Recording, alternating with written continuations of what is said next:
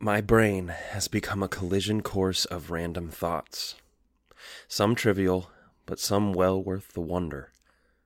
Sometimes I think I'm losing my mind. Not sure of anything anymore.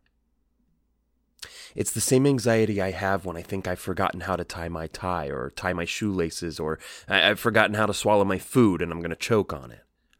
Three days ago, I was standing in front of our bathroom mirror in terror because I couldn't knot my tie. I wanted to say, Sally, please come in here and help me, but I couldn't. What would she have thought? Last night, I spit a piece of steak into my napkin rather than risk swallowing it because I was afraid I would choke. Maybe it's trivial and that's why no one wants to talk about it, so I am talking to myself. No one wants to listen to who we really are. Know somebody, really. Know you leave shit stains in your underwear and pick your nose. Tell a woman you've forgotten how to swallow your food and she's in her car and out of your life before you can say, wait, there's more. Sometimes I have to think about someone else when I'm with you because I'm afraid I won't stay hard if I don't. Or how much I want to fuck the teenage daughter of the couple that lives three doors down. How my father takes all the air out of the room and I can't breathe when I'm with him. How if I could tear my breast open and rip out my heart and feed it to these seagulls in little raw pieces, that pain would be nothing to the one I already feel the pain of your betrayal. How most afraid I am of losing you. How can I tell you these things and there be love? The theater, the theater.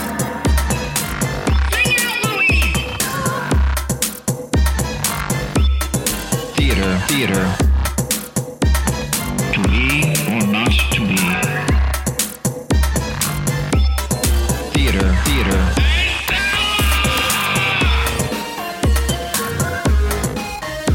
The play's the thing. Hi, friends! Hey, Hello. friends. Hello. I'm gonna eat this carrot Yeah. Eat on that carrot that your PA, your pretend assistant, know, your brought. pretend on air. Yeah. Here we go. ASMR. Ooh, yeah. No, You did. you didn't feel that. your It's unpeeled. Fa- your face was, unpeeled. was Listen, pretty, pretty spectacular. It's good for you. Get that in your belly. Mm, I appreciate it. Hey, um, y'all, before we get into anything today, I- I know we probably have some new listeners who won't care about this, but I care. On a previous episode, No. I don't know if it was talk radio or if it was it was uh wait, who was our last playwright? I don't remember. Ian Every- Esco. Ian Esco, right. Um I I said something we were talking about young adult novels that sort of were the first time we experienced That were horny. Yeah, like kind of horny things Yeah. in young adult novels. Yeah. Mine I was Christopher about- Pike. Right. I talked specifically about a book called Crash, which I said I believed was, was by Louis Sachar, who wrote Holes. It's not. It's not by him. I'm really upset with myself that I said that. It's by Jerry Spinelli, another very famous uh, writer of young adult Horny stuff. for boys. Yeah, it's horny stuff. I want to know more about holes. We should do that for an stuff or something. I love holes. I love all kinds of holes. All kinds of holes. Well, Do you guys remember Matt Listen. Christopher? Do you know who Matt Christopher was? it sounds familiar. He was a uh, he wrote books like sport novels, fiction novels. For Okay, that sounds right. And specifically, I remember my dad and I got like a book on tape of one of them because I had read one that I really liked, and he was like, "Well, I'll get one when we go on this camping trip." I was like, "Great!" And we put it in, and one of the first early chapters. This kid who plays baseball, and I'm all pumped. I'm like, it's this baseball story. His cousin comes to stay with him, and he like watches her in the shower. and I remember my dad and I being like, "This is for 12 year olds." And that's just going to escalate, y'all. Yeah. Hi. Um. Sounds like Welcome. a Stephen King book. Yeah. Um. welcome to this podcast. Uh, if you're a first time listener, I don't apologize. Uh, sorry, not sorry. Listen to the other episodes. That's right. Welcome to Theater Theater, the theater podcast for theater people, made by three theater nerds from the LA theater scene. I'm Jay Bailey Burcham. I'm CJ Merriman. Yep, yep. And I'm Scott Leggett. And each week we get together to discuss, debate, and disseminate the evolutions of the great playwrights by taking a macro look at three of their plays. This week we begin our new mini-series covering the works of the late Terrence McNally. That's right, it's Pod Together, Cast Apart. Episode one. one. I'm proud of that one. That's a good one. Um, and what three plays will we be discussing, CJ? We're going to start with Lips Together, Teeth Apart. Mm-hmm. Then we're going to move into a little bit of ragtime. Oh, And then we're going to close it out with Corpus Christi. That's over right. two episodes. That's that. That's covering Yes. two That's right. Episodes. That's Yes. correct. So you got to listen to both, jerks. Sweeping statement. Today we're definitely going to get through lips together, teeth apart. Um, we're probably going to talk a little bit about ragtime, and also just so you know, I've had a couple people uh, talk to me about this. Um, if you're a new listener, just understand that if you're going to go take a test on this play later, this is not the podcast You will for you. fail. You will fail. You will Not not be given the the correct. plot. You, you will not be correct. No, you won't. We uh, we're not stepping through the plot. We're not really even like dissecting it moment for moment. We are taking a macro look to bring it back to the time that it was written and the playwright's life and what that looks like. That's kind of what we like to nerd out on. And then we talk about casts and we talk about awards and shit like that. It's just really nerdy. It's really it's really nerdy. You won't pass a test, but you'll be cool as shit. That's right. It's the idea was, uh, and we've talked about this many times. I was just talking to somebody about it this week that uh, this all started with us shit talking shows at a bar Yeah. after seeing shows, and it evolved into let's talk about the these playwrights. Tree. Right under the safety. Did you say tree. Siege? The safety tree. the safety tree? We have a safety tree? You've been. Oh, the sa- oh, okay.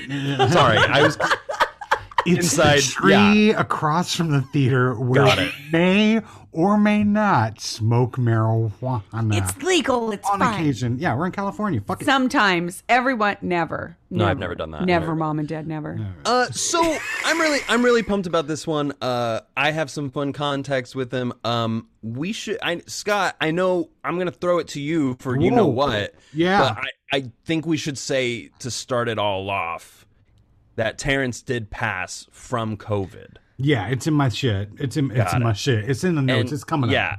Yeah. And so this is we, you know, it's been almost a year.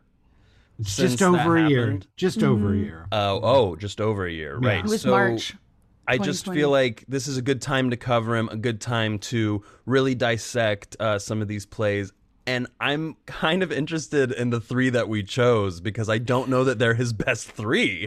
Um, so it's Agreed. kind of fun. Right, right. Um, but obviously, we have a lot of honor, love, and respect for McNally and everything that he's done. Uh, he was a trooper. Like I mean, Yeah. like he did it. He worked as a writer for a long ass time, Mm-hmm. and you know, there's highs and lows in in there to be sure. But yeah, it's you know, he's he's he's kind of a badass in a lot of ways, and uh, we'll get into it. we love, we stand. Uh, I'm excited. So first off, something we do here. Uh, I'm gonna pass it over to Scott for some um, Scottpedia. Yes, Wikipedia. Okay, you guys ready for this? I'm Yes. so ready. Are you ready for this? Yes. Terrence McNally was born November 3rd, 1938, in St. Peter, St. Petersburg, Florida, Wow. to Hubert Arthur and Dorothy Catherine McNally. Uh, they were two transplanted New Yorkers from Irish Catholic backgrounds. Uh, his parents ran a seaside bar and grill called the Pelican Club. But after, uh, yeah, yeah, but after a hurricane destroyed the establishment, uh, the family bounced around and eventually landed in, get ready for it, Corpus Christi, Texas. Oh. You don't say. Oh, I don't say. Yeah. Um, despite his distance from New York City, McNally's parents enjoyed Broadway musicals.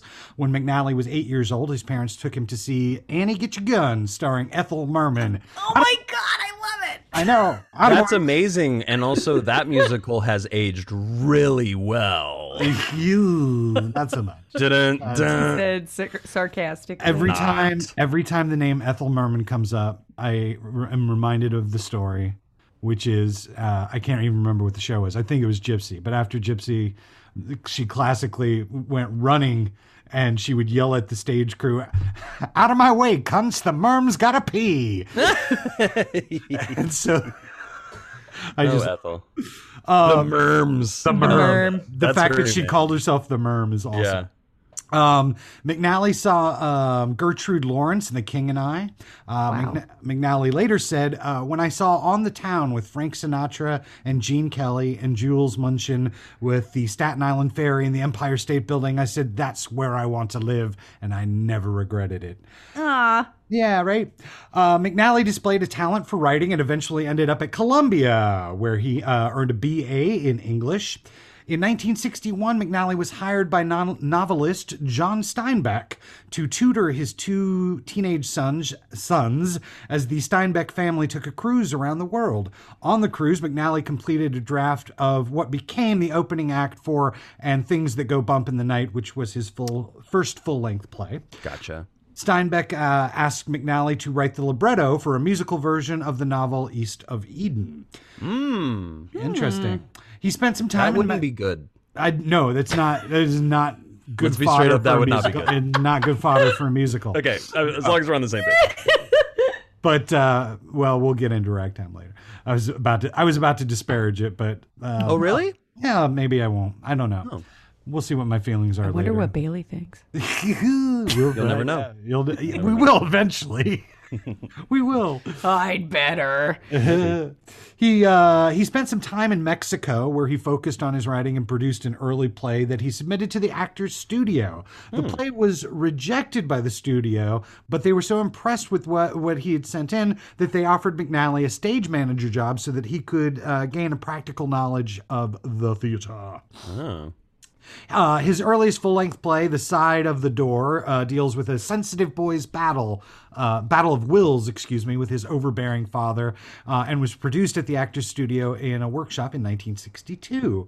Um, in 1964, his next play, And Things That Go Bump in the Night, uh, put homosexuality squarely on stage, which brought him the ire of New York City's very conservative theater critics. We don't think about this, but really, it wasn't until the 80s, late 70s, 80s, that we see this emergence of a new kind of theatrical criticism, uh, especially in America. But could it see was that. it was very, very highly uh, conservative. Uh, it opened at the Royale Theater on Broadway to generally negative reviews. The play explores the psychosocial dynamic of anxiety that leads one to preemptively and defensively accuse others of creating problems that in actuality result from one's own insecurity. So maybe those uh, themes are going to come up again shortly in one of our deep dives. Maybe. In his early years in New York City, McNally's interest in theater brought him to a party where, departing, he shared a cab with one Mr. Edward Albee, who had recently written The Zoo Story and The Sandbox. Uh, and they basically functioned as a couple for the next four years, uh, during which time Albee wrote The American Dream and Who's Afraid of Virginia Woolf. Um, yeah. But McNally was very frustrated by Albee's lack of openness about his sexuality, and eventually that broke up the relationship. He spent most of his early career focused on decrying the Vietnam War, satirizing uh, stale family dynamics, mocked sexual mores, uh, and became uh, a part of the social protest movement of the 60s and early 70s. Right on!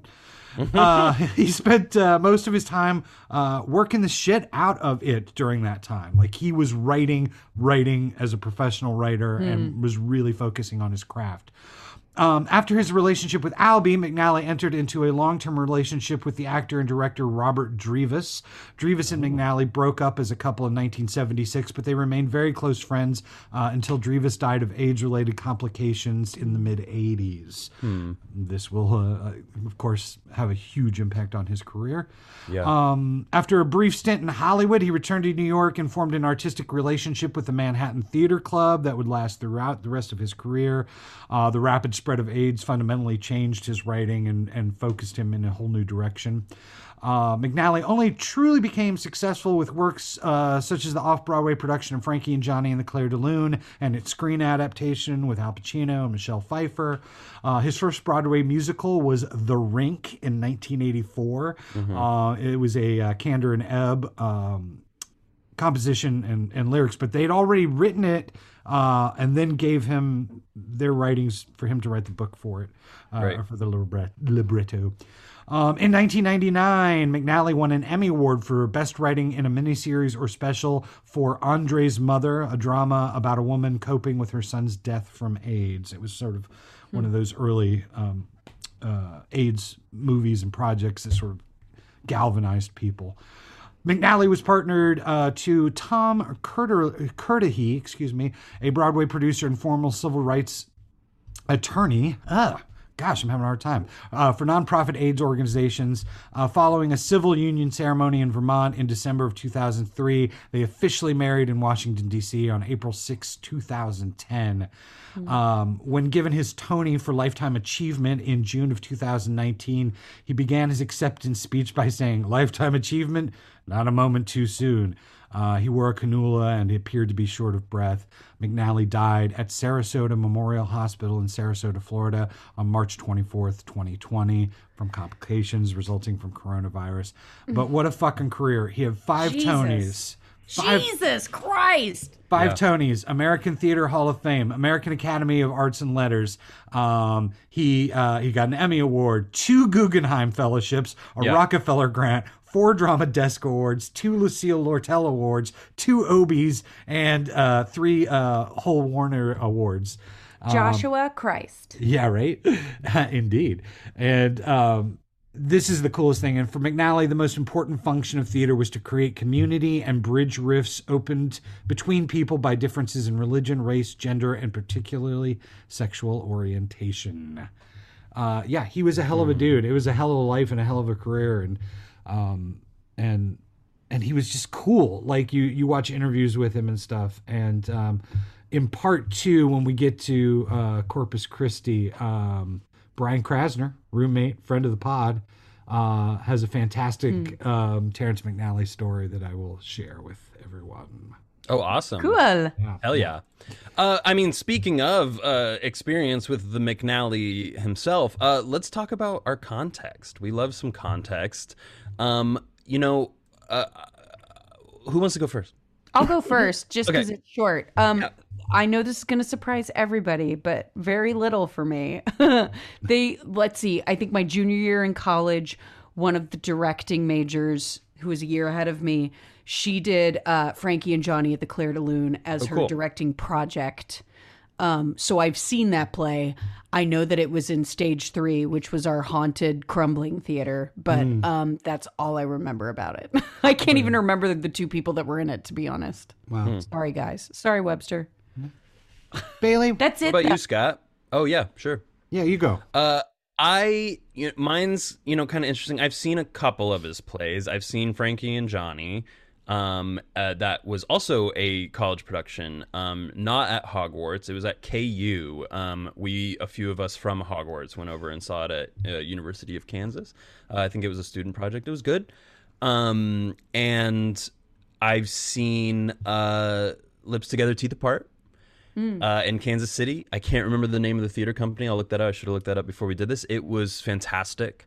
Um, really loved the production, uh, and kind of from there ended up reading Corpus Christi, uh, and then I got to do two months uh, in Reno, Nevada, at a casino in the Full Monty, Yes, uh, which- Yes. where I was full nude yes. um, at the end of the show every night. Uh, I played Dave Bukatinsky. He's the the bigger guy whose arc is in the full two and a half hour show. His arc is the best arc because it's just all about he and his wife like having troubles, and he's like eating candy bars on the toilet while she's like banging on the door trying to talk to him about his feelings, and it's so good. um, but we did a casino cut of it, so it was a ninety minute version, and a lot of that got cut. Um, but we got to rehearse the full version because before we left, we were supposed to do a run at the S- uh, the Saban or the Saban. What is it called? yeah, I think come on. it's the Saban. The Saban, Saban, I don't know. Um, whatever the fuck it is. Uh, we were supposed to do a run there, and uh, like last second they canceled. Something happened, and and they were just like, we can't put it up. It's not going to happen, or whatever. And we were Oh, like, no. Crap. So we had been rehearsing the full length version for weeks. And then they're like, all right, now we're cutting it down to the 90 minute casino version. And we were like, okay, and all my shit got cut, and it was really sad. Not my. Aw. Uh, it's one of my favorite songs uh, I've gotten to sing on stage. It's that um, "You Rule My World," where he's singing to his belly, uh, eh, with his shirt off uh, on stage, and it was it was a big deal for me. And then at the end of the show, they do the full dance and they rip off their their g strings in the final moment, and we'd hold it there for a couple seconds, and then the lights would would uh, uh, backlight us so that you couldn't see very well. But we you were there for a couple seconds before that happened. It was you know, and sometimes the call didn't come. Sometimes the call didn't come, and we'd all stand there and be like, "What's happening?" And then it would pop. and we would cheer. um, but that's what happens when you're in Reno, Nevada, doing um, casino theater. Uh, a lot of people would come also wearing sunglasses. At the end, they'd put on their sunglasses. We'd start seeing people put them on, and it was so that the backlight wouldn't mess up their vision. They could still see our penis. so Seeing the wangs. yeah, so that was fun. I did it for two months. I ate a lot of buffet food and mimosas uh, at the casino. Uh, I partied in Reno for two months. Actually, I ended up staying for two more months to do the producers. I've talked about that before. But so four months in Reno. Uh, four months I'll never get back, but that I'll never forget. That Uh, sounds like fun. it was Yeah. fun. It, it was good times. It was kind of like tour life where you didn't have to tour.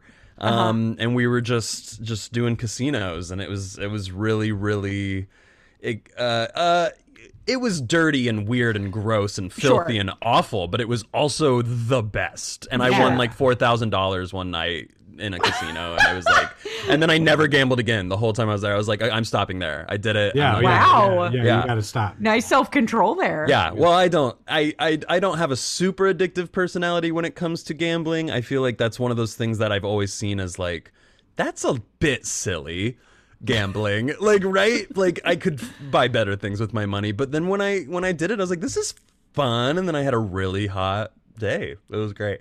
Um I was also wasted and I don't know how I pulled it off. So, um that's my context with Terrence McNally. Uh I'm in love with the full Monty. Am I in love with ragtime? We'll find out. Uh, yeah, I've got. I had, you know, when I went, I was like, oh, I, I haven't done or seen a lot. But when I went back and sort of did the calculations, like, oh, I did, I did do a lot. Uh, I did, um, uh, I did a, a very small workshop production of Frankie and Johnny, and then I did uh, a scene from it for the American College Theater Festival for Irene Ryan's, the Irene Ryan Awards. I did a scene from Frankie and Johnny. Yeah. Um, I've Love those. seen. Uh, I love those. I've seen a lot of Corpus Christi scenes in Irene Ryan's. oh, sure, A ton of them. Sure, sure. I bet. Um, I bet. Like, oh, I think I've seen the whole play through Irene Ryan's scenes. it makes perfect sense. Yeah. Um, Go ahead. but I got to see uh, Lips Together, Teeth Apart. Uh, I've seen several of, of, of his other shows. Um, and I did a reading and a workshop thing. I've done a lot of scene work from Lips Together, Teeth Apart. Yeah. Um, and Easy to pull for scene work for, especially for classes. oh yeah, yeah, for, for, sure. sure. and um yeah so he's sort of been sort of quietly omnipresent you know as i came up and and as i keep going back to theater and i think it's because he's you know he has his plays and they all seem to have sort of this um focus and themes that he covers and and goes back to. But then he's goes off and he does these the the musics and the these librettos and and things that give give his career and his his canon a whole different kind of spectrum. Like it's pretty it's a pretty wide swath of of stuff. Not all of it works but um most of it is and some of it's tricky and when we get into lips together teeth apart there's there's a few big traps in it that I have discovered. I, and, and rereading it, I'm like, ah, motherfucker. Like now I get it, and, and there are things I understand. So as we did dive We into were- that, go ahead.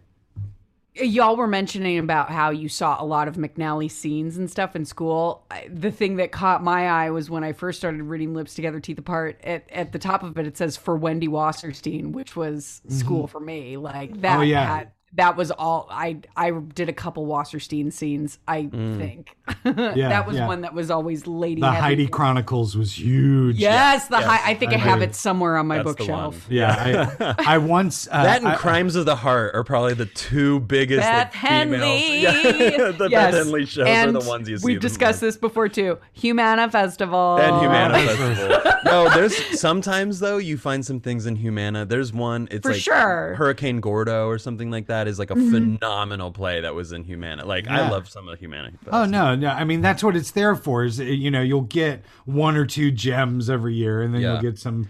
You know, It's like Hollywood Fringe. I've seen some of the best shit I've ever seen on stage there, and then I've seen some real stinkers too. That's right. so- Uh, you know, and I think hopefully people in, in theater school and, and scene studies and stuff will start picking up the Kilroy list more. That's something I, I'm hoping gets some more play Yep. because I've Yep. been trying to push that on people for years, honestly, since I found out about it. Um, maybe like 10 years ago or so. And Yeah. it's like, whoa, how is that not in every scene study? People need to be pulling up the Kilroy list. If you don't know what the Kilroy list is, go look it up. It's fucking awesome. I have it somewhere behind me on my shelf. Yeah. Um, and they put out a one every year, I think, or something. Mm-hmm. Yeah. Uh, I just had a and weird. they're free to produce. Go ahead. Oh, it's just I I have I just had a weird Wendy Wasserstein flashback. I had to do I had to do this I, I had to do the Heidi Chronicles and it was there was a mismatched number in the class, so I had to do this scene from the Heidi Chronicles with two different actresses, the same scene. And one of them I was really into her and she was god awful. the other one who I didn't care ah. for was really fucking good. And it was a really interesting thing. Wow, I just wow, flashback, man. Wow. Flashback. I haven't done Have that. you guys ever done the, the theater exercise? We're go, we're digressing hard, but I don't care It's all because right. I, we're, this is our podcast. Um, have you guys ever done the theater exercise called splash scenes? Splash or at least that's what they called it at, at Hogwarts. It's so Explain. it's this. Yeah, it's really cool. So the whole class learns one scene, and then everybody can play opposite each other no matter what. Oh, right? yeah, yeah, yeah. So you do like Oh. a, a male female scene or something that doesn't have to have uh, gender related or whatever it may be, and then you allow people to um, do the scenes together, but you never allow them to do the whole scene together. So two people will start. Let's say Scott and CJ start, and then the teacher would walk around the room, and then maybe like six, seven, eight lines in, she taps me. I would go replace Scott, and I have to re I have to replace him and his energy. I have to bring a new energy to the oh, scene. I want to try that. or at least a new intention to the scene no matter what he was playing i have to bring a different thing so and it doesn't have to be opposite necessarily just different a different choice and then um the and then the other person gets swapped out and then you get swapped out and sometimes one person stays in for a few if they're not Right. really connecting or whatever and it's it's more of a way to just constantly be partnering with new people and figuring out what oh i was in this mode where we were playing this really soft. You came in you know full volume uh screaming at me standing on the couch. Okay i gotta how do you flip that? How do you transition and also justify it? Yeah. can you also justify that Yeah, right? yeah. and then the best part about it is then you start adding on once you get good at at the scene we can do it for weeks. You just do that the whole class but she starts adding things like okay you have asthma now and you're having an asthma attack the whole scene go. Or like sometimes she'll say uh bring in a gift today. So on on monday we're going to do it again. Bring a gift. And we all knew what that meant. What that meant was you have to bring an idea that you can bring to the scene that isn't in the text. So like Huh. it could be like having a heart attack right? It could be like oh crap i'm having a heart attack now but you have to justify it in the scene and the person has to justify their lines to what you're doing and it it starts to do the kind of thing where you know when you think about your name too much or a word too much and it loses meaning mm-hmm. Yeah. kind of does that to the text for you so that Cool. then when you do the scene again fully with one person completely in it you're just like it's kind of a Meisner esque thing where you've just said it so many times and you've done it in so many different ways that it's like the only way to do it is honest. It's like the Oh, only I other way to do it. I love that. I love it. It's one of my favorite exercises ever. I'm getting chills. I miss theater so much. I'm I know, me too. It's bad. It's But bad. let's let's go ahead and get into it. We've digressed hard enough. I really want to eat this carrot. Eat Take a it. bite. Take a big bite. I do. I want to, but it's dirty. It's been in the ground. No, the dirt's good for you. Dirt's good for you. It's All right. That's actually not true. He should wash off the carrot. It's the peeling of the carrot that he doesn't have to worry about. It's pretty. It's pretty good. Good for your immune Listen, system. CJ, we all can only imagine the things that you've put in your mouth. So, whoa. I can only imagine the slat. things Because that you're a- you chain smoking put- flat. in your butt. Okay. What? Which means my face. Miles and butts are the same thing. Okay. It's the same thing. So, uh, if you don't know why, you should go back and listen to like our third episode. I think is when that started. Hey, hey, new people, listen to our other shit. go Yeah. to Caryl Churchill. Start there. um, We okay. dare you. Our first coverage, our first play we're covering. I'm just trying to finish my dirty carrot. Um, You're it dirty looks so carrot. good, and it's like it's fine. Um, lips together, teeth apart. Uh, which, CJ, do you mind if could, would you mind breaking it down? CJ's Breakdown. A gay community in Long Island provides an unlikely setting for two upper middle class square couples spending the 4th of July weekend in a house inherited by Sally from her brother who died of AIDS. Through monologues heard only by the audience, the characters reveal a desperate sense of individual isolation. Yeah, yeah. Speaking of speaking of uh, acting exercises, did y'all ever do the one where two people are doing a scene and two other people are giving their inner monologues? Yeah, I think so. I think that, I can yeah. remember that freshman year. Or there's like a similar thing where you get to turn and tell your t- subtext to the audience. Yeah. um, Yes. after you Yeah, said yeah. a line. Yeah. Um, that that kind of is how this feels at first. Yeah. It's, Am I right? Yeah, Agreed. It's, it's structurally uh, weird because it, it it flows and evolves into not that. Yeah. So there are sides, there are sides that are to the audience, and I've seen it played a couple different ways. Uh, some somewhere it's not to the audience; it's just out Yeah. and some where it's a little bit more specified. But then that kind of goes away for a little bit and then it kind of comes back, but maybe it doesn't. And maybe you could play it a couple different ways. What I love about it is that he's not specific in his text about this is an aside. Right, right. You right. kind of have to figure it out, um, which is fantastic for you know, uh, you know, a four person and a great director like just working this out. It's yeah, I don't. I don't normally listen to the LA Theater Works um, uh, of our plays just because I, I I just you know read them and then don't think to do it. But on CJ's suggestion, I was like, you know, I should I should listen to this one because I've seen it, I've read it. I would I would love to experience this in a new way. So I kind of did the the radio version of it, and uh, it's uh, Kristen Johnston is uh, Chloe. Shit. Oh wow. Um, and it's it's good. It was really fun. It was really fun to listen to and what they did that I liked because it was all sound. Like how do you how do you do those asides, right?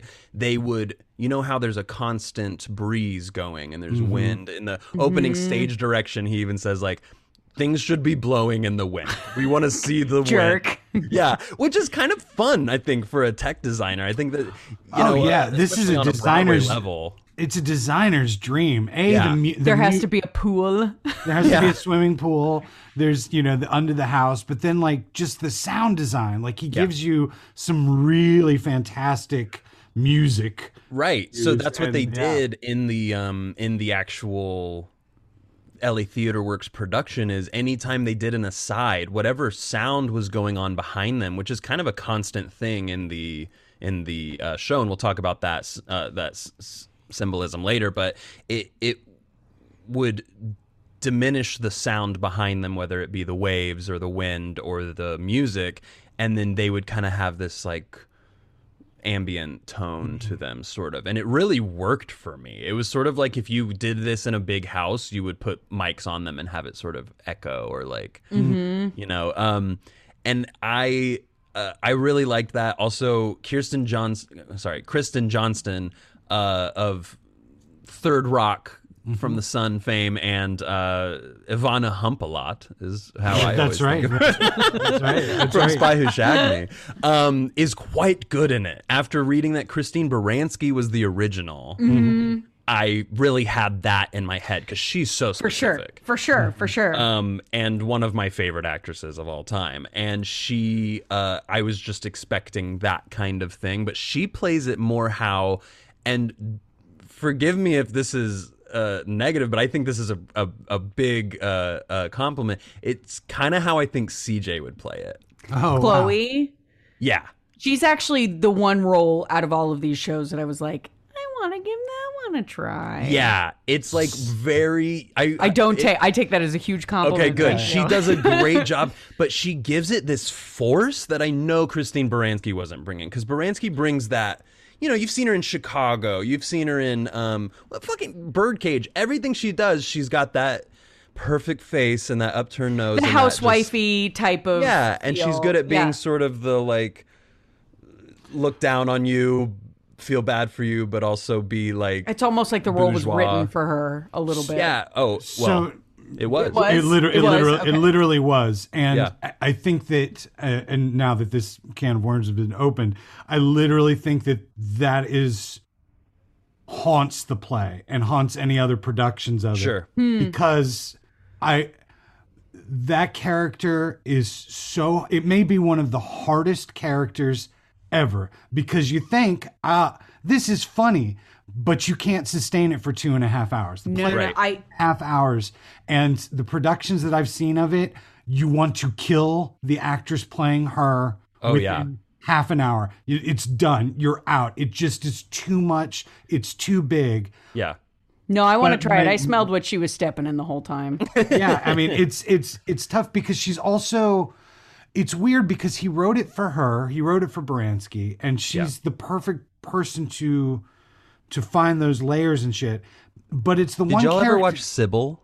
yeah she's Sorry, fantastic Scott. She's so good on Sybil. Oh, so- anyway, so go ahead. Sorry, that's like my one big. Yeah, go ahead. but no no i was just gonna say that it's the it's the slightest arc of all the characters none of the characters have huge arcs Yeah. but hers is is a, on a, on it's it's a very slight arc. I think her arc is all internal, to be honest. Like most of it is internal. I yeah, that I character fascinated me. I want to try it. Someday. It is, and um, and I, I, I think that, like I said, I think that it, the other characters seem to be fine, and there's other actresses that I'm, I, I, I can think of that can do it, and CJ, you kill it, um, but it's, it's a really, really hard character, and Yeah. because even just reading it again, and I'd read it, I've read it multiple times, but reading it again, I, I, I, I wanted, I I- like the whole "shut up, Chloe."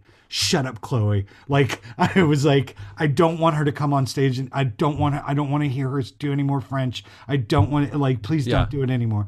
Um, so Listen yeah, to, it's a, it's a hard listen to actress. the LA Theater Works one because Kristen brings this likable comedy to it because she's doing and this is why I think how I think CJ could could take it on is there's this sort of like hey i'm just a great everything's fine. I'm great. And it's funny. And i was laughing throughout like i You had moments laugh. of Yeah, absolutely. and it makes you kind of feel for her. And then the first time she broke out for the aside to be like I just was asking them if they wanted food. I don't like it's a, kind of a simple answer. The way she did it was so different than the person she was putting out Right. that I was like, "Oh, I really feel for this inner person." So maybe that's the trick is the inner monologues. You really need to love her. it- yeah. so Well, that you don't fucking hate her. is- It- it's a hard character, but it's one that will steal the show.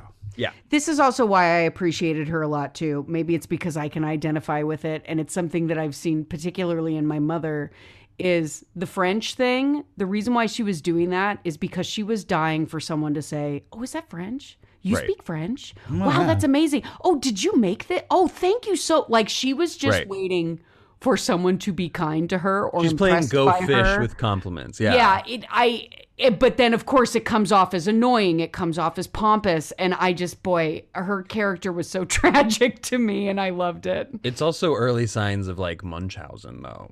You know what I mean? Where it's like I need. No, I don't mean that. I don't mean like your mom has Munchausen. I'm not saying that. I just No, no, mean no, I know. That's that's the the slippery slope. Is that then you start getting into like, well, if I can't get it from the things I say, I'll have to lie or do other th- weird awful things. Anyway, um, uh, we should say because we talked about it. Um, this was written originally for. Uh, McNally wrote it for Christine Baranski, Nathan Lane, and Anthony Heald, and then there was a fourth person which who did not end up in it, and it, it ended up being played by Swoosie Kurtz. Ms. Kurtz took over the role when Kathy Bates was unable to do it. That would have been a phenomenal show. Wh- no Nothing wait against Swoosie Kurtz, but because she's great, I love her. She's phenomenal. Yeah. where do i know swoosie kurtz from Um, just just um, a hundred everything- million things. yeah, I a hundred million things. She's one of those. I she's always been doing think of- stuff since the seventies. yeah, this is so stupid and not a good um uh you know one to pull from my hat, but the one I always think of is she's in Bubble Boy. She's in Bubble Boy. She's like his crazy mom or something in Bubble Boy. She's in Liar Liar. she was Um, in some tv show that my parents watched all the Pushing time when I was a. Daisies. no Pushing Daisy. She, Sisters. she was in Pushing Daisies. She was on Huff. She was in Sisters. She was on Mike and Molly. Uh, wait keep talking and i'm i'm looking on imdb i'm She's in. Dangerous Liaisons, Stanley and Iris, Citizen Ruth. These are her movies. I just I feel like she was a face of the '90s that I saw all over. The Absolutely. place She's all over the place. Yeah. She's fantastic. Yeah, We love her. she her. started off as as sort of an ingenue, Yeah. And I then could kind see of grew that. into a great character actress. She's Yeah. from Omaha, Nebraska. She also was she did like Ah Wilderness revival and um Ugh, I House of Blue that in Leaves. I think she was the original House of Blue Leaves instead of um Oh, you might be right. it was meant to be uh Really? it was meant to be uh Rue McClanahan, I believe. Right. And then she couldn't do it, so Swoosie Kurtz did it, and then Rue McClanahan did it at the Pasadena Playhouse a few and she later. played the mom, though. No, Yeah. did she play the same character? No. No, I think I think she You played sent the me that interview years on the. Joan Rivers show. Yeah, that was kind of cool. Um. Anyway, we've gone off on Swoosie Kurtz, but I think it would have been really cool if Kathy Bates had been in this one. She wasn't able to do it. Totally understandable.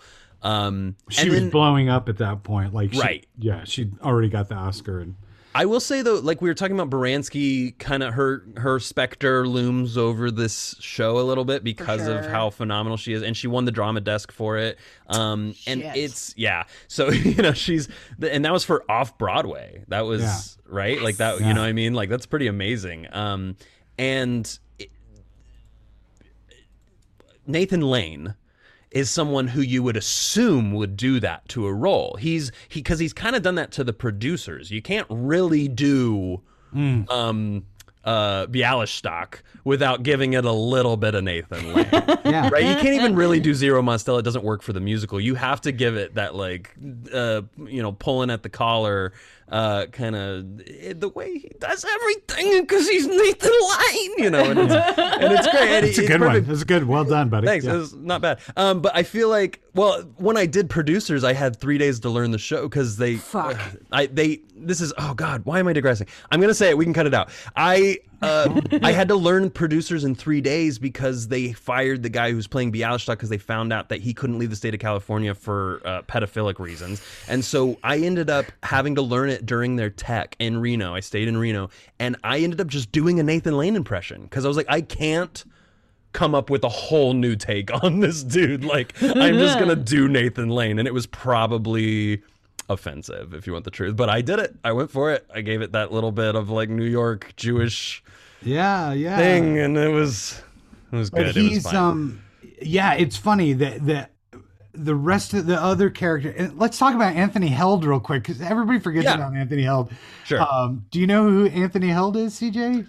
No, I, I- but what, he's on the front of the cover of the play, and I was like, I've seen this man before. He's probably most famous, sadly, for playing the warden of of um, in Silence of in the Silence of the Lambs. Oh, okay. He's the But creepy- He's also in Red Dragon. he's also in Red Dragon playing They the same they character. brought him back in Red Dragon. Yeah, it's that's a pretty solid little role. But he was I always think of him on um he was the judge on The Practice. He was, yeah, and he's Yeah. he does he's done a lot of. T- I mean, he's another one of those, you know, fantastic, just sort of workman, journeyman actors that just keeps going and going and going. Yeah, when you look at his filmography though, his all of his um character names are pretty funny because he's like in Silkwood and you're like, "Whoa, oh that's cool." And then it's like second doctor at the Union meeting. and by Oh, that he's time, in it- Orphans. Wow, that's pretty cool. Oh, Man in Park 2. Yeah. me, meanwhile, he's got off Broadway and Broadway Yeah. credits going on. It's you know, Yeah. Hollywood, He's also. I remember he's in um The Last Stand, uh X-Men th- uh uh 3, The Last Stand. He's he interrogates Mystique at one point. That's right. And you're sort of like, "Oh, that's that's that guy. That's Heald. Why is he in this one scene and then he gets killed by her?" Um good times. Uh Anthony Heald's great. Uh, I wish I could have seen a production of this. That would have been pretty cool. Yeah, I, there's clips and stuff, but I don't think they ever, at least the, that I couldn't Yeah. find any um, of the whole thing. And um, but Roundabout Theater was gonna do a production of it, directed by Joe Mantello, who is oh, like a this is an interesting story. Uh, this is crazy. So that was going to star Megan Mullally as Chloe. Uh, who would have, I think, could have pulled it off and done that- absolutely. that, that part. Yeah, she's definitely in that vein. But then Lili Taylor as Sally. One of my Oh. favorite actresses of all She's time. fantastic. She's fantastic. I love Lili Taylor. Uh, and then uh, Patton Oswalt was going to make his Broadway debut, which he had done little to no stage. Yeah. Uh, do you know the story, Scott? Or do you want me to tell it? I that that Megan Mullally basically went and said fire him because he's he he doesn't have the chops to do this, and they wouldn't Oh. they, They wouldn't wouldn't do it. they wouldn't fire him, so she quit, and then the whole thing fell apart. At And they that just didn't do it 'cause she Oh. was kind of the reason it happened. It was sort of like, well, who's the new Baranski? Mullally, let's go. You know. see. And uh, yeah, just didn't and he would have he in theory would have been you good at it like Yeah. because I, 'cause I loved him in young adult and um I, his more dramatic stuff has been great and i'm a huge Yeah. fan of, of him but but yeah and it, it, it's i think it's it's it's one of those interesting stories and and uh, in terms of writing for actors and writing for a specific group of actors and um, how that can greatly impact the trajectory and the longevity yeah. of the show because like i said i've i've seen seen two full productions and if one of them is off by even an inch like it it all kind of tumbles apart and like Yeah. you can't you can't do it slow you can't like you know he's pretty mcnally's pretty good about telling you when to put foot on the brake and and do a hard turn and that kind of thing but Yeah. but on the page I really was struck by it this time, and specifically like the metaphor. There were a couple things that happened that he puts in very early on, literally on the first page. Chloe has a line that says, Sometimes I wonder who we're really talking to. And I'm mm. like, that's the play. That's Yeah. that's the play. That's the thesis. And it's right there, page one. Sure. and, and then pretty quickly uh, there's the it's, it's a quote there's a quote about moby dick and uh, oh apparently the whale is just a whale and not a metaphor. Yeah. like uh, uh, he's reading the paper. But then you turn right around and she's watching the swimmer. And immediately there is nothing but metaphor being thrown at you you know from uh, from the swimmer and the significance of the pool, the reoccurrence of water. And we were talking about rebirth and and cleansing, and and and it's magnificent in in, in the the where you have the conflict, like you have the fight between the guys and all that, but it's it's kind of a straight line. It's it's a meditation, and you're you, you have to get drawn in by the by a performance of it Yeah. uh, to really enjoy and feeling like you're part of the of the thing. It's also ironic that it's an AIDS play that doesn't have any gay characters. That's true, and I think that's obs- kind of the purpose of it, right? It's the it's the ancillary people, it's the it's the tertiary people on the outside who are witnessing it, which is actually weirdly the uh, majority, right? yeah. And probably most of the people seeing the show, which is For the sure. best part, is that it's a mirror. Right, so you have mostly those kinds of people seeing this show, and I mean, they literally to the point where she is constantly quoting uh, musical theater and Broadway. She, she- you know, one of the first things she does is talk about guys and dolls and Yeah. uh, uh, sue me, sue me, shoot Yeah. bullets through me. I love you, and moves on. You know, and you're like, oh, I like her. She gives these kind of fun. You know, it's like easy actually maybe at the beginning to kind of want to be friends with these people. Pretty quickly though, they're saying some things that. Uh, I don't agree with that. Uh, maybe Yeah. I wouldn't say even in small company, like you know what I mean, where it's it's just Not kind of now. Like yeah, like Well, go ahead. My overall feeling of this too was like first the first thing that struck me. So it's supposed to be uh, 1990 Fourth of July weekend, and Yeah. I kept thinking like, these are my parents. My parents, Right. granted, they weren't New Yorkers; they were Midwesterners. But my parents, if we weren't doing a big family vacation with a bunch of other families, we let we were left at grandma's and they were going and doing vacations like this. And it's this whole I almost think, and especially Scott after hearing all of the great background work that you did, the whole thing of like, oh, if we didn't have McNally, we wouldn't have all this other stuff because I kept thinking like this is a quaint vintage period play talking about the gay community and how people react to it and the AIDS crisis because now people are pushing it even further, you know. Yeah, it's interesting. We're like kind of finally talking about it and things, but it's like the the the gay men that inhabit Fire Island, which Fire Island, it for anyone who doesn't know, I mean, look it up, but it's it's a island like uh, a little bit off the coast of Long Island, right? It's like you can kind of see it from Long Island, and it's it has become sort of a safe haven, a sanctuary um, for uh, gay individuals seeking, uh, you know, solace after the horrible things that were happening to them in New York and whatnot, in in their culture,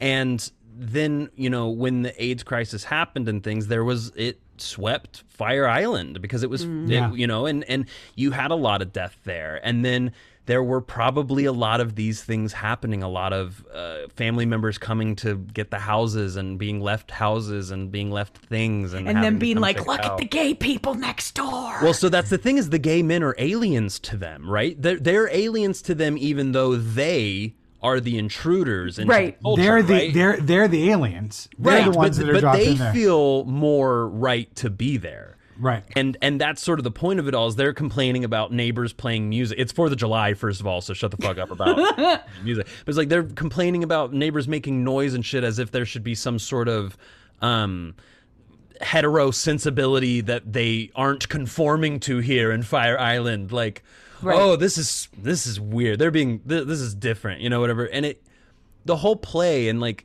watching these four people uh sort of talk about the culture and things like that. It kind of obviously it it remind it it's that thing where they're saying he's saying he's putting up a mirror and he's saying you don't be these people be the people who are actually reaching out and helping we have to actually try mm-hmm. you know mm-hmm. and it kind of mm-hmm. reminds me it, i kept thinking about this and maybe this is off off completely but i just kept thinking about like the current wave of appropriation of the lgbtq community that's sort of going on right now in terms of most specifically like ball culture um, which has been popularized recently by like drag and drag race and th- those kind of Pose. things. Pose. Pose. Mm-hmm. Legendary is a mm-hmm. great show on mm-hmm. HBO Yeah. that actually is ball culture in a show, and it's awesome.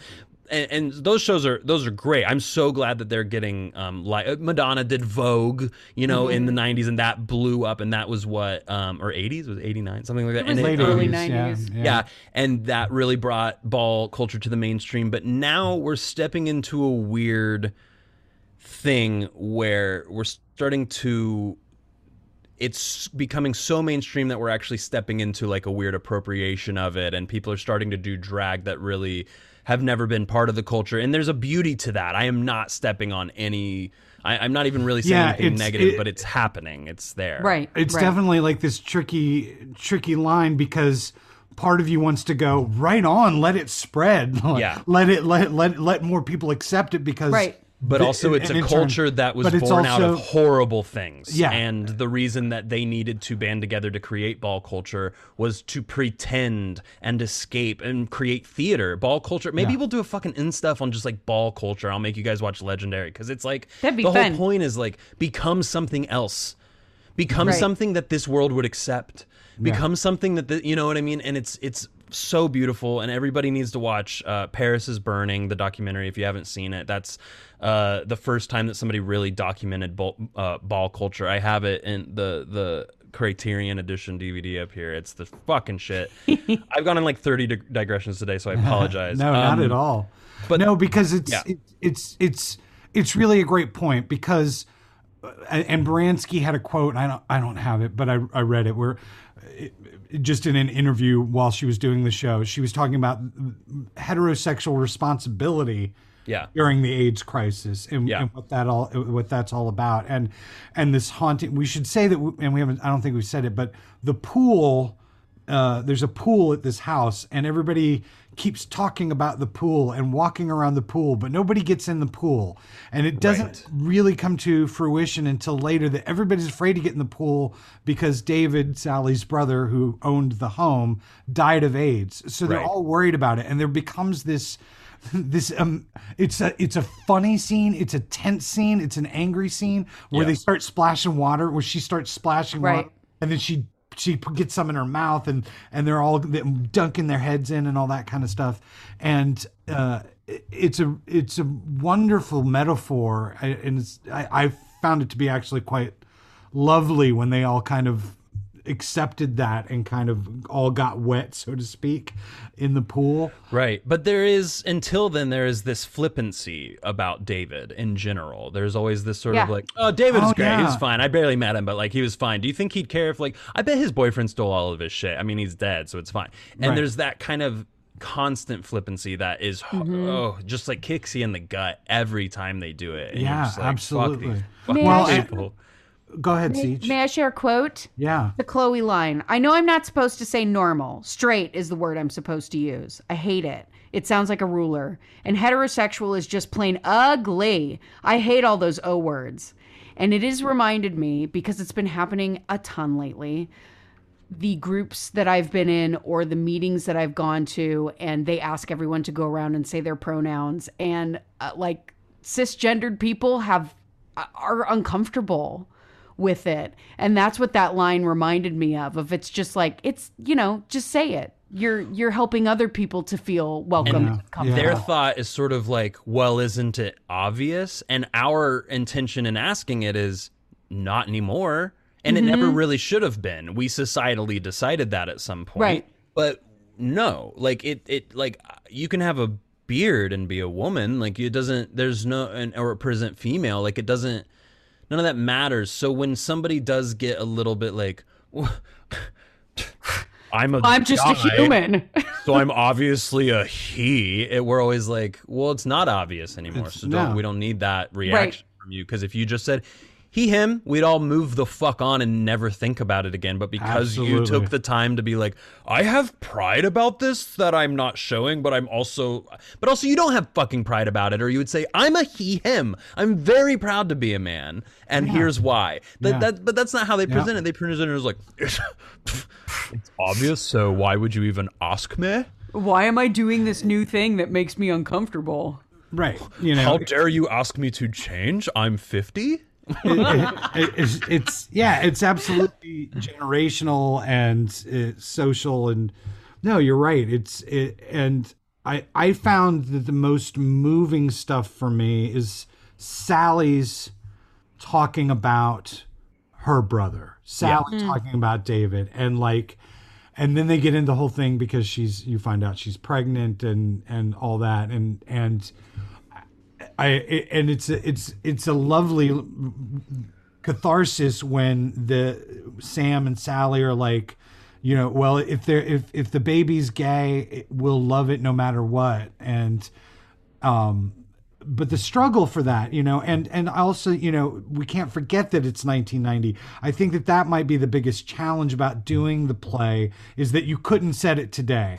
Like the Right. the, the ignorance and the dopiness and the uh and the commentary we we've moved so far beyond that. You could put it in my hometown in 2021. I was gonna like That's like what I was maybe about in a to small say. place, is- but the place is as important to this as anything else. True. Being There's a, there's a anything side to this though, where it's like, yeah, you couldn't update it, but you, there's almost this like, I, I would, I would want to change AIDS to something else at some point or something, but then it's also it, that diminishes the original point of the play, and I, I, I don't want to ever do that, um, or diminishes the the horrifying. Uh, uh, thing that is HIV/AIDS, and I would never want to do that. But it, speaking of like AIDS plays, right? We we kind of brought that up earlier, and I think there's a lot a lot of times we go like AIDS plays because obviously this was going on just like the pandemic. I'm sure there's going to be a hundred pandemic plays. It it breeds uh, art and it breeds people Yeah. like needing to cathart all over the place. You know, like um catharting uh, in your face. Yeah, uh, absolutely, and and the the rise the rise of those plays it started in like what 82 83 we got Yeah. like the boys in the band and Boys in the Band, as Normal Is Heart. normal heart um But then you also have things that, and I, I, you know, obviously Rent is later, but it, things where we just like go, that's an AIDS play, that's an AIDS, play," and we diminish it like that. And I think we shouldn't. But there are some plays that came out of that. Specifically, one I always think of is Anatomy of Gray. It's a phenomenal play that Oh, never yeah. says the word. Who wrote AIDS. that? Ah, I forget. I've been in it. It's behind me somewhere. Um, I don't know. it's not look it somebody yeah it's we took some- it to KCACTF to the Irene Ryan Festival, and we did we we performed it there in front of the whole festival. It got brought um, Nice. from Hogwarts, and it was it's. Please tell me who that was written by. I'm going to feel terrible that I I don't know. Um, Jim Leonard Jr. Yes, and he it, that's his reaction to losing his partner to AIDS, but it never says the word AIDS. sad. And it uses water as well where it's about a town who uh, this man comes in and he's Jewish Gary, and, Indiana. Gary Yes, Gary, Indiana, and it's uh this, but it's like you know eighteen something or nineteen early nineteen hundreds or something, and the uh. Sorry, I got sirens behind me, guys. Pasadena's burning to the ground. Um, but we, uh, uh, my ADHD is freaking out right now. I can't concentrate. Anatomy of Gray. Anatomy of Gray. It's basically about this town where this Jewish man comes into town. They've lost a doctor, and he's come in and he's like, "I can be your new doctor." And they're like, "Okay." But you're Jewish and different. We don't know what that means, and that's kind of weird. And then all of a sudden, people start dying of this like plague, and they don't know why. And they start going, "It must be him." it must be him. Hmm. And they blame it completely on him. And then it turns out it's the water running through the town, and that the town above them has been putting shit in the water on accident and it's been killing these people. So, but the metaphor of it at the end of the day is like there was this panic about homosexual people all of a sudden because of the AIDS crisis because it yes it was rampant in those areas but it's not that it wasn't just homosexuals. It wasn't just gay men getting this disease right? Mm. There were Right. Uh, all types of people as especially you know um, needle users and and things like that. It was all over the place. Mm-hmm. And but we kind of created this panic which already existed ronald reagan and all the other shit. Um, but like where we started saying like well it's them. They're plagued. God's doing this. There was a lot of that especially in the midwest and the south. Oh, God, and and it, I mean that did huge damage. We we still are dealing, I think, with the damage that that did. And Absolutely. obviously, we're still in the shadow of 9/11. We're still we're going to be in the shadow of the pandemic for a long time. But I feel like we're still in the shadow of the AIDS crisis sometimes, based on the way that we're still talking about it. Well, we and haven't talking solved about it either. STDs and no, well, and that's the worst part is that you know we solved COVID how fast right? And- Right. and it's wow. sort of yeah, like- that's a good point. Yeah, and it's sort of like, what are we doing? Like, what what is all that money going towards? Because it sounds like we could f- probably figure it out quicker. And I've read a lot of things, and maybe it's conspiracy theory, maybe it's not. I don't know. It seems legit, just about like how we, you know, there are ways to do it. We're just not doing it. It's like Yeah. it's kind of obvious, and we're just not doing it because we're like, well, that's kind of over with, right? And it's like, no, Actually, no, it's Yeah. deeply not. Yeah. Um, I know someone who has H- HIV. Yeah. You know what I got mean? a- Like got a- that's I got insane. few- I got a few friends that. Yeah, I mean, I've had, I've, I know people who have passed from AIDS as well, but like Same. specifically right now, I know someone who's dealing with that, and it's like, and they, and it was recent. It's not like this is something that is we're we're dealing with because people are being born with it constantly because of the AIDS crisis. It's like no, this is still a thing that we haven't tackled. I have. Uh, broken this soapbox I've stand stood on it so long. Um, No, man. I'm it's a hopping off. worthwhile soapbox. No, it's I mean, worthwhile. all that to say, like, I just think lumping things into uh, to go back to my original point, lumping things into like AIDS plays, it can seem diminishing, and I d- uh, we are not doing that. Is my No. point. Um, that's all. No, and and and and McNally doesn't do that either. Either like no, you know No. because ultimately i feel like this play um and i have a question for you guys about it Uh, ultimately i feel like it it's it's really about mortality. It's about not just the the, the big picture. It, it it's all four of these characters dealing with you've got john who's got cancer who's keeping it quiet until it's revealed. You know the, you've got sam and sally that are dealing with um, a maybe a child, maybe not a child. They've certainly dealt with miscarriage and stuff, yeah, and so that kind of yeah, it's a meditation. And and th- that quote that I found and, and mentioned earlier that McNally's view of theater was that it was a bridge between religion and race and gender and sexual orientation and all that, and there's this there's so many layers to the show and one of the things i really loved were were these were the scenes where they're talking off stage to the neighbors and as they're getting to know them and as they're getting invited and, and you slowly quietly start seeing there's a little bit of a breakdown between things like the the, the flags get thrown onto the uh, thrown from the neighbor's house for the fourth Right. of july fireworks and Right. Sam's like, "Thank you." Like he's like, you know, he's he's he. It's it's not about grand, huge catharsis. It's about these tiny little steps within ourselves, Yeah. within our, our our relationships with our lovers and families, and then with these new people that now you're a part of, and and yeah. uh, so there's there's so much of it. Do you?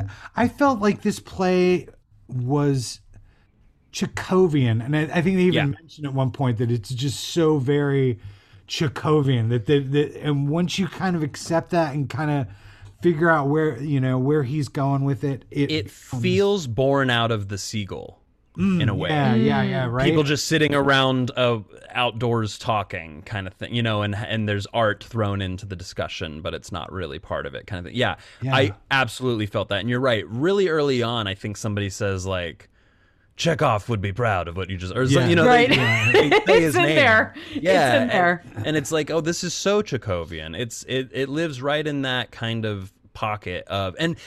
And weirdly, I kept thinking of Vanya, Sonia, Masha, and Spike, which also is obviously Chekhovian. It has that kind of like four people just in a room going, you know, Yeah. um, just in a different vein. Yeah, absolutely. I felt that completely. I thought John had a great monologue in Act Two, and I can't remember exactly where it was, but I thought it was like the perfect representation of like white male impotent rage.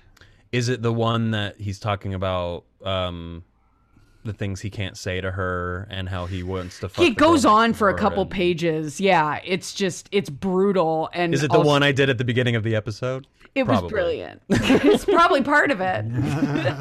Um, yeah. Uh, Loved and then, it. Then the end of the play, uh, we should discuss before we move on, is that uh, sort of state of America right now. They're singing, the fireworks are going off.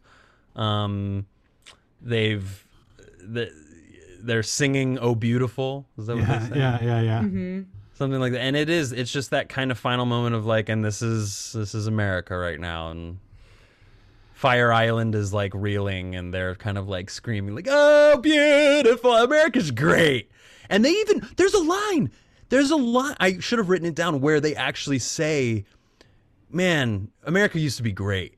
yeah Sam says that at one point. Yeah. Another one's like, "When?" And he's like, "I don't know." I don't know. Uh, there's a there's a There's a great exchange between um, Chloe and Sally. Chloe says, uh, I think these are terrible times to be a parent in. And Sally responds with, I think these are terrible times to be anything in. Yeah. Yes. Yeah. But it, it, it- so there's that cynicism that comes out of all the, of their individual experiences and what's going on. And then there's just this little bit of hope. It's almost like a breeze that that's at the end of the play that Yeah. you you you you hope that that Sam and Sally get to have a have a kid. You hope that Chloe gets to you know Yeah. ha- have her experience. That John gets to be a little bit better. That he heals and and all that. And that there's Boo, I don't like John. I think, but but you but I like here's the John thing. more than Sam. I don't like either Yeah. of them. I don't much. either. You're right. no, I disagree. Uh, I think that that what John John's point, what John's character does is, I'm an asshole. I'm never going to change. You're going to have to deal with it. I hate that the- person. But but there's a change in that at the end. Right. Like that, that that there's an evolution of that, and the same with Sam. Sam's just an everyman. That's why Yeah. that character exists. So that little step becomes huge. I've talked to you guys huge. about my theory about three different people: the brick wall people, the climbers, and the juggernauts. Yeah. Oh yeah. Yeah. Yeah. Um, yeah, and it's that. It's that he, John is a brick wall person. He's decided, well, I'm an asshole. You're not going to change me. And the fact that he is able to climb a little bit at the end and see over the wall is is what makes him redeemable at the end. Absolutely. Right. Um, we should say, I mean, to me, what this play is about, and then I think we should move on because we've been going. Um, what I think this is truly about is the fact that the hetero community during the AIDS crisis did little to nothing and just sort of talked about it. It was on the news a lot, and they were sort of like, mm, dang, you know, and and, they were scared of hugs and toilet seats. Right, exactly. And and only now in 2021 are we actually even having discussions about the definition of allyship and what does it mean to be an ally to the people who are going through something that is that is horrifying, you know? And uh, it's just interesting that we always talk about, you know, uh, playwrights are the Cassandras of our of our uh, community, and they are. They he's just is nine, 1990, and he's talking about this shit, and we I don't I don't know I. He's brilliant. I, I really liked this play. I don't know how y'all felt about it. I really liked this play. yeah, I enjoyed it. Yeah. It's a good fucking play. Uh, and then oh, and then the final thing about it is that it reminded me of Melancholy Play, where Melancholy Play is all about you should go get the the the people out of the depression. You should go. You should go save them. It is our duty to go get them to save the almonds. And I agree with this. I think that is what Terrence is saying it by the end of it. Anyway, I've I've shit myself, so I'm gonna move on. Um, Oh, yeah, it's it's gross. I'm, I can smell it. Um, Oh, it's from Oh. the carrot. It's Oh from the dirty carrot. It's from the dirt. The the dirty carrot. Yeah, from fuck that Dirty carrot. Cat. Um. Okay, so I don't think we should get too deep into it because I have a lot I think we're gonna have to say about this. So let's just Yes. pick it up. We'll introduce it. We'll break it down, break it down, and then we'll we'll give it like a, a couple sentences and then move off of it and say goodbye because this has been a really awesome episode on Yeah. Together. Yeah, man. Um, but the next work, one, guys. nice work, guys. The next one is one of the librettos that he wrote uh, for a musical, which is the 97? 97? Uh, 96 is 96? When, 96? 96 is when it had its uh, world premiere in Toronto, and then it Right. had the Broadway debut in 97. After, it should be stated, uh, it, the U.S. premiere was at the Shubert Theater in Los Angeles. Hey! But the show is called Ragtime. And they so- played Ragtime. Are you guys familiar with Aerosmith's uh, song Ragdoll? Ragdoll living in a movie. Thank you, CJ. It's why Big I love ones, you. right? It's literally yeah. I think yeah. I think so. I think it's from the album Pump. So I'm all I'm saying. wasn't. Okay. Is I that front? so. Is that also in the Ragtime soundtrack? Is that what Yes, it is. But and Totally. So like every time I would I would walk by and like would see it, you know, see it in my notes or on the iPad or something. I would go ragtime living in a movie. Oh my god, oh I gotta God. listen to that to- as soon as I get off of here. I don't think you want to. It's a horrible song, and But well, I grew up it's- in that part of the Midwest where everyone loved Aerosmith. you know what it, you know what the song's about, right? Yeah. No. It's about having sex with a girl on her period. Oh. God, God damn it! I Tramp, didn't daddy's mean- little cutie. You're so fine. Let me Rag see doll. Yeah. Back door, man.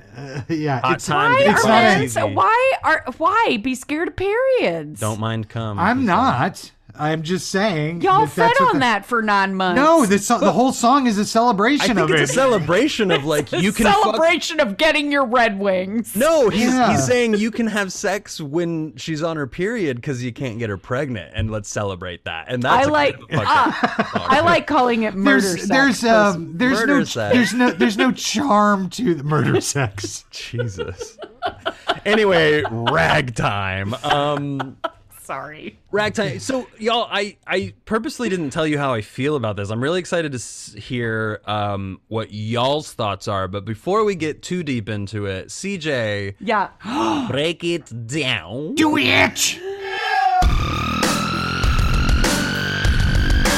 CJ's Breakdown. Tracking three diverse families working towards the American dream in the shitty and dangerous, for some, melting pot of the turn of the century New York, Ragtime confronts the bullshit contradictions of American reality, experiences of wealth and poverty, freedom and prejudice, hope and despair.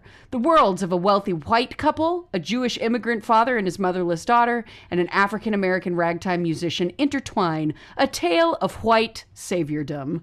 White? Yeah. yeah. I mean, there's a bit of that. That's for sure. Gives you a flavor of how I felt about it.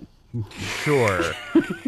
It should be said it's based on a novel by 1975? 75 by E.L. Doctorow. And there is a movie. And there's a uh, that was made b- based on the novel as well a few years before this. Milos Forman did it. It was Milos. the film right before Amadeus. Right. Yes. Uh, but but then it was uh, adapted from the book by Terrence McNally, the libretto, not from the movie. Uh, The movie the movie takes more a liberty. bunch of liberties. The show is remarkably faithful to the novel, uh, to a point where it doesn't work because it's trying to up. It doesn't update things. So, like you said, the white saviordom and things are things that um, I do happen to know that like the Playhouse did it uh, last year. It ended up winning all those ovations. huge. it was huge. I remember people Yeah. were dying to see it. directed by the phenomenal David Lee. And the reason is, and this is something the Playhouse is going to be doing from now on. This is sort of our new thing, is like t- new takes on these shows. So they did Cool. some book work, and uh, McNally approved it, and it was all very. Cool. Um, collaborative with him and changed a lot and gave some better arcs and story. I don't know that it was uh, a ton of new lines as much as cuts and um, diversions of who's Let me ask you this: Was the music the same? yeah for the most part. Well, then there's not too much you can do with it. Boom! That's my little. that's my little glimpse of my time. Here's here here's ragtime for me. Ready? Are you ready for it? That Henry Ford, he sure did do a lot of racism with his cars. Bum bum bum bum bum bum bum bum bum bum bum bum bum. That Harry Houdini, he sure is a successful magician. Bum bum bum bum bum bum. Like, yeah. So We should say this the show does start with this big opening number that is kind of considered one of the big major opening numbers of musical theater. Um and it's and it is it's a good opening number because you know, it starts out kind of weird. Everybody's introducing themselves in third person, which is weird. Yeah. And you're kind of like, "Oh, okay." And it takes you actually it took me because I I've never seen this show. I didn't see it on at the Playhouse, so I don't know. Um, I was sitting there going like, "Are they introducing me to other people or themselves?" Like you have no idea. what- You're just kind of like, huh. yup. yes, and they're giving and they're giving these really weird um, tidbits of info I don't give any fucks about, like. Just, and then he went to college at this place and majored in, and I'm like, I don't know what what's going on here. Um, but then the the way that it's normally choreographed and the way that it sort of changes the composition of the music as you meet each culture really works. That is cool, and it sort of becomes actual ragtime when it goes into the black community. It goes into more of like um, uh, the Jewish kind of fiddler. Um, Klezmer, Kel- klezmer, klezmer. yeah, when it gets to them, that's an interesting part of it. I think is is smart uh, by the the music writing. Um, but and I think that's why it holds up in the way it does, especially when it be, they all mix together and it becomes contentious and things. However, I watched two different stagings of it that did nothing for me. Yeah. Um, when I listen to it, I'm sort of like, okay, I get it, but I, I maybe I just need to see a better staging of it. But I was, I was uh, not as impressed by that opening number as I thought I was going to be based on its the way that people talk about it. Well, and its The hype. and like because I watched the, the reputation. the Broadway version on YouTube, and we'll we'll get into this more in part two. But like the spectacle, this was a show that was cr- created for. It was a spectacle for the sake of spectacle. I feel is one of my final analysis of it, and if I had 50 people on stage who were all professional singers, I I could I could make a hell of an opening number too. Like Sure. yeah. and so I, I agree. I do like the opening number. It, it it just never lives up to any of the promises that that opening number makes. Sure. For me. Because yeah, when I watched it, and I watched the North Carolina 2011 Thalian Theater version, which I will talk more about that in part two. And then I listened to the original Broadway cast with Audra McDonald singing her ass off. Yeah. Um, and what I took away from it uh, was I would love to be in the ensemble of this show, wear an old timey costume, and sing in six different parts because I love shit like that. Sure. But that's kind of all I took away from it. Yeah, as it's a a, performer. it's a performer's dream for a lot of people. A lot of people covet these roles. They're, you know, it, the auditions I remember for the Playhouse were huge. I wasn't even working there yet. I remember it just through the ether. People were talking about it. Um, I had like four or five friends in that show. Actually, um, Hmm. the girl who played the young Jewish daughter actually uh, was my. Ariel when I directed The Tempest and was my uh, at Shakespeare Youth Fest, and she was also my um, uh, Lavinia in uh, Titus Andronicus. Whoa. Yeah. Oh, wow. All right. Which we turned into a, to- a Sweeney Todd esque musical that was fucking great. That's brilliant. One of my favorite shows I've ever directed there. Um, anyway, uh, I have a huge take on this show. Mm-hmm. I'm gonna save it for next time. Yeah. let's save let's save it for all of I them. think there's a lot. Yeah, I think there's a lot to be said about this thing. Um, my huge take is hilarious and goofy, uh, but I do want to talk about one thing, which is um, the fact that it is so remarkably faithful to the book that there are some things that really are you know they're meant to stick out but that stick out kind of in the wrong way. Specifically there's a lyric i think in the opening number uh, which goes there were gazebos and there were no negroes which not only doesn't rhyme uh, There's but some is offensive horribly, horribly clunky lyrics in here. and it reminded me, it's directly out of the book. All of those lyrics that you go, those are all directly from the book, which is the Okay. problem. Yeah, that's the one of the biggest problems. And it reminds me of this is I've brought this up so many times. I just I don't want people to I'm just kind of obsessed with the fact that this book and this thing is such a misunderstood piece of literature, but Lolita, there was a musical of Lolita, true story. The person who played Lolita on in the musical was uh, Violet Beauregard from Willy Wonka and the That's Chocolate right. Factory, yeah, that little yeah. girl. And there is a l- lyric. Oh, by the way, music and lyrics by the same guy who wrote My Fair Lady, so you would expect it to be good. There is a actual lyric that goes, "Who is that viper that likes them post diaper?"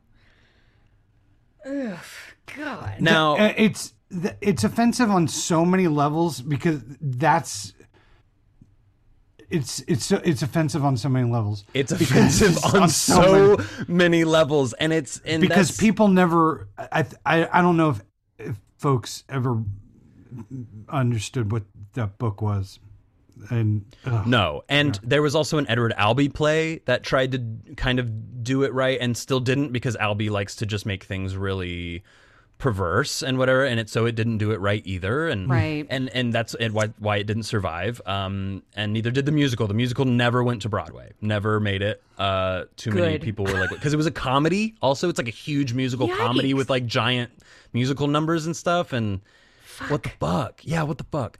Um, anyway, I was just bringing that up because it, it, it I kept thinking of that when listening to the songs and yeah. watching it. I kept being like, God, it's like I don't need this. I don't need this musical. Like I and maybe other people do.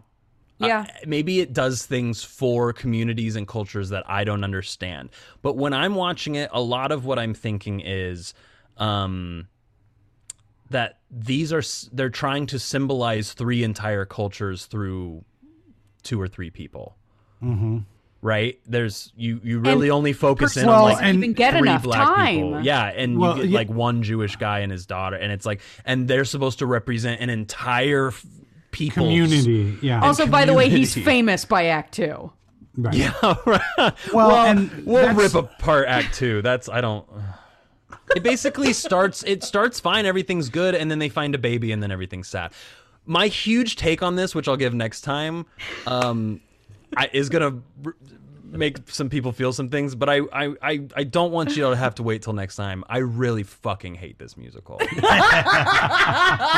I really, f- I, I, what I was gonna text y'all, I texted y'all. Um, do you guys want to hear my take or wait on it? What I was just gonna text was fucking boring, like just so boring. And like, I'm sure the P- Playhouse production was phenomenal if they got some things changed and whatever. But it's the, the, I think the biggest thing is, and we'll get into it more in part two, is that it is a product. This was an assembly line product. They emphasize Henry Ford in it. I don't know why we're celebrating Henry Ford. Yeah. But it it feels constructed, and it'll be interesting when we talk about the Tonys and what it was up against, and what won and what lost, and Right. some of it is uh, infuriating for me. Yeah, But and next I time I'm feel really like it's pumped. the- Go ahead. I feel like it's the turn of the century musical version of The Rise of Skywalker. I don't know if it's that. And just as divisive. I don't know if it, I don't know if it's that I don't know if it's that bad. All right. Ooh. At There least were it, porgs in Rise of Skywalker. There are There no were one or porgs in. Ragtime. Yeah, there were.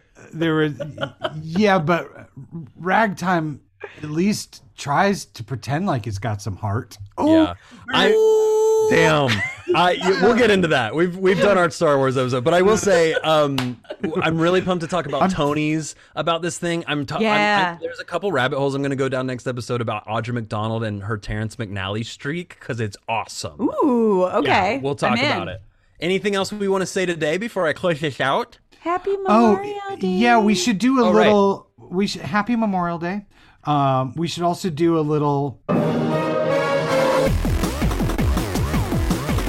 LA Spotlight. LA Spotlight. Uh, again, uh, if you've been following us and following uh, California and what's happening uh, in terms of SB 805, it's State Bill 805. Um, we've had some huge victories. It's gotten through the Senate and now it will go to uh, the Assembly in two weeks. What this means is a whole unprecedented wave of funding for small theaters, not just in Los Angeles, who desperately needs it, but throughout the entire state, who also desperately needs it. Um, Significant, like life changing funding. Uh, so if you live in California, if you have friends and family in California, reach out to your state assembly person.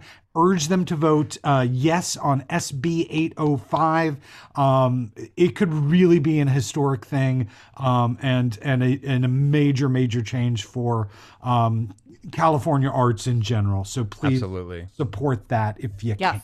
And then we'll Please be better do. than New York. Yeah. and then hopefully theaters will be opening up. June 15th is the day that things are going to be able to happen. So we're going to start uh, trying to, hopefully, people will start announcing seasons in LA, and we're, we're super pumped. But thank you all so much for joining us for part one of Pod Together Cast Apart. Join us next week for part two, where we will finish discussing ragtime and move on to Corpus Christi, which I'm really pumped to hear y'all's take Really, on. really excited to talk Um, after part two, uh, we will have another bonus episode of Theater, Theater, and Stuff. Uh, a CJ's pick. What is it, Siege? The film The Great Race. the Yes. feel, the film. Film. you were just adorable. Like uh, Yeah, I can't It's wait one to of my talk favorite about it. movies, y'all. 1965. Check it out. It's gonna be awesome. And then normally I don't uh, announce this, but we're gonna play a little game. I'm gonna tell you the name of the next playwrights play uh, mini series, but not who the playwright is. Here we go. Our next playwrights mini series will be called Pod of Carnage. If you know who that playwright is, you should DM us on our Instagram uh, and let us know who you think it might be. And first person to get us uh, in those DMs, we will say your name. on the So you're- and then we'll ask you to rate, review, and subscribe. and then we'll yeah exactly and then we'll come to your house and um we should record get at ha- your place. record we with should, you We, we should get hats made so that a we can wear hats, but then Yeah. also we could pass out some hats. I want Absolutely. a stocking cap. Okay, Uh, we can get stocking cap. Steve? Summertime though. Uh, us do, do y'all have questions, comments? Uh, do you have suggestions? Do you have corrections? Do you just want to tell us how you're doing and how much you like us? Please email us, send us a message on Facebook, Instagram, or Twitter. We'd love to hear from you. Scott, Thank you. Um, a big, huge shout out to the fantastic Ryan Thomas Johnson for writing our theme song. Um, say it with me. Our theme, theme song, song is, better than your theme, song. It's true. It's true. Also, big shouts out, big shouts outs, big Shouts outs. uh, big shouts out to Pam Quinn for writing our episode centric uh, Terrence McNally special song that Yay. you are about to hear at the uh, end of the show. And uh, also, big shout out to Annie Baker. Um, the Pulitzer Prize winning playwright who also writes our pro- podcast. Uh, although she might not be aware of it, she she writes our podcast. And one day, Annie Baker, we're gonna buy you a beer. Yes, Can't we are. wait. Pabst Blue Ribbon on me. Oh man, I can't wait until that actually happens and then we get to talk about it. It's gonna happen. It's Yeah. gonna. I'm not. It's gonna happen. it. If you want it to happen, you can help us out by going and rating, subscribing, and reviewing, all, or all three, or whatever you want. Follow us on on the pod, all the things. We love you so much. We'll see you next week for part two. Sue me, sue me, shoot bullets through me. I love you, I love you.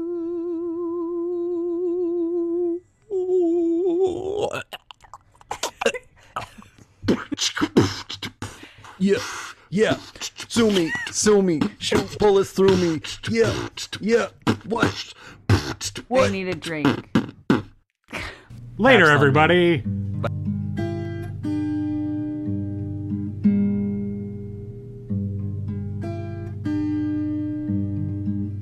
She runs, she hides, got a million names full of surprises. This girl kills, she thrills.